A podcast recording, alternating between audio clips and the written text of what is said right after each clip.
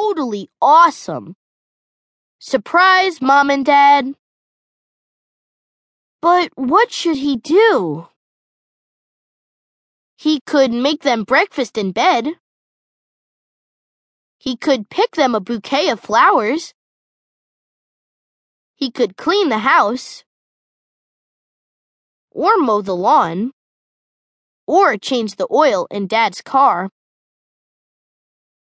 That all seems nice, but it doesn't seem like enough. Pete really wants to do something that they'll never